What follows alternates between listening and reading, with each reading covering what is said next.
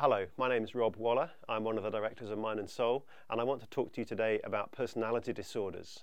You might have heard of the term, and it can be used in quite a derogatory way, saying, oh, such and so has got a personality disorder, often something called borderline personality disorder, but we don't often know exactly what that means. It's pretty obvious looking around you, there's lots of different personality types out there, and different people have different traits they experience to a greater or lesser extent. The most important thing to know about personality is that there is no one right personality type. Extroverts are not better than introverts, both have their strengths.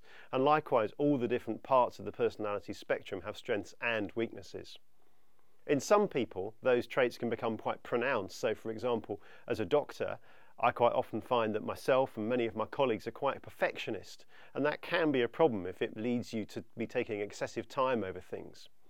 But usually in doctors, to be a perfectionist is actually a benefit. Personality disorders occur where these traits are exaggerated even more to the point where they go outside of the normal spectrum and they begin to have a significant impact on your daily life. So, for example, somebody with an obsessive compulsive or perfectionist personality may be spending an awfully long time doing things and may be quite hostile when encouraged to hurry it up or to cut the corners that they perceive other people are doing. What happens in borderline personality disorder is that emotional regulation is extremely disordered. So people can have rapid swings of emotion, they can respond very sharply to criticism, and it can seem that the people around them are having to walk on eggshells. It can be associated with the more severe childhood sexual abuse, although that's not always the case, but it's usually associated with some kind of disturbance of the environment in growing up. One of the problems of borderline personality disorder is that people can become quite dependent on friendships and place them under a lot of strain, such that they can end up quite isolated. And the disorder itself also tends to make the person feel very empty and abandoned. It can also be accompanied by quite a lot of self harm. Sometimes that can be things like cutting, at other times, it can be more serious attempts to end the person's life. Because what happens as a result of the childhood trauma is that a split happens in the person's personality.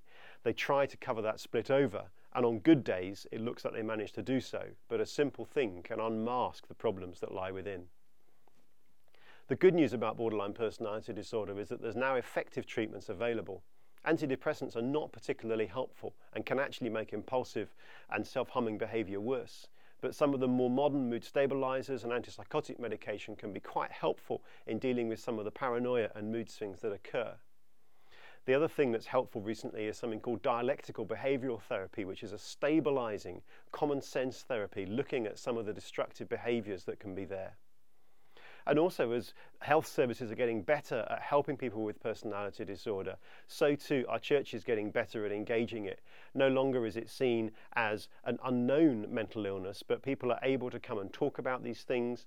It's usually something where you will need specialist mental health from a mental health professional, but certainly it's an, a disorder where you can begin to change and over a period of num- number of years make significant steps towards recovery. One of the things from the work I've done with Mind and Soul that I've noticed is that a lot of people with borderline personality disorder have dropped out of church because churches have misunderstood the problem and possibly also because their behaviour at times has been difficult.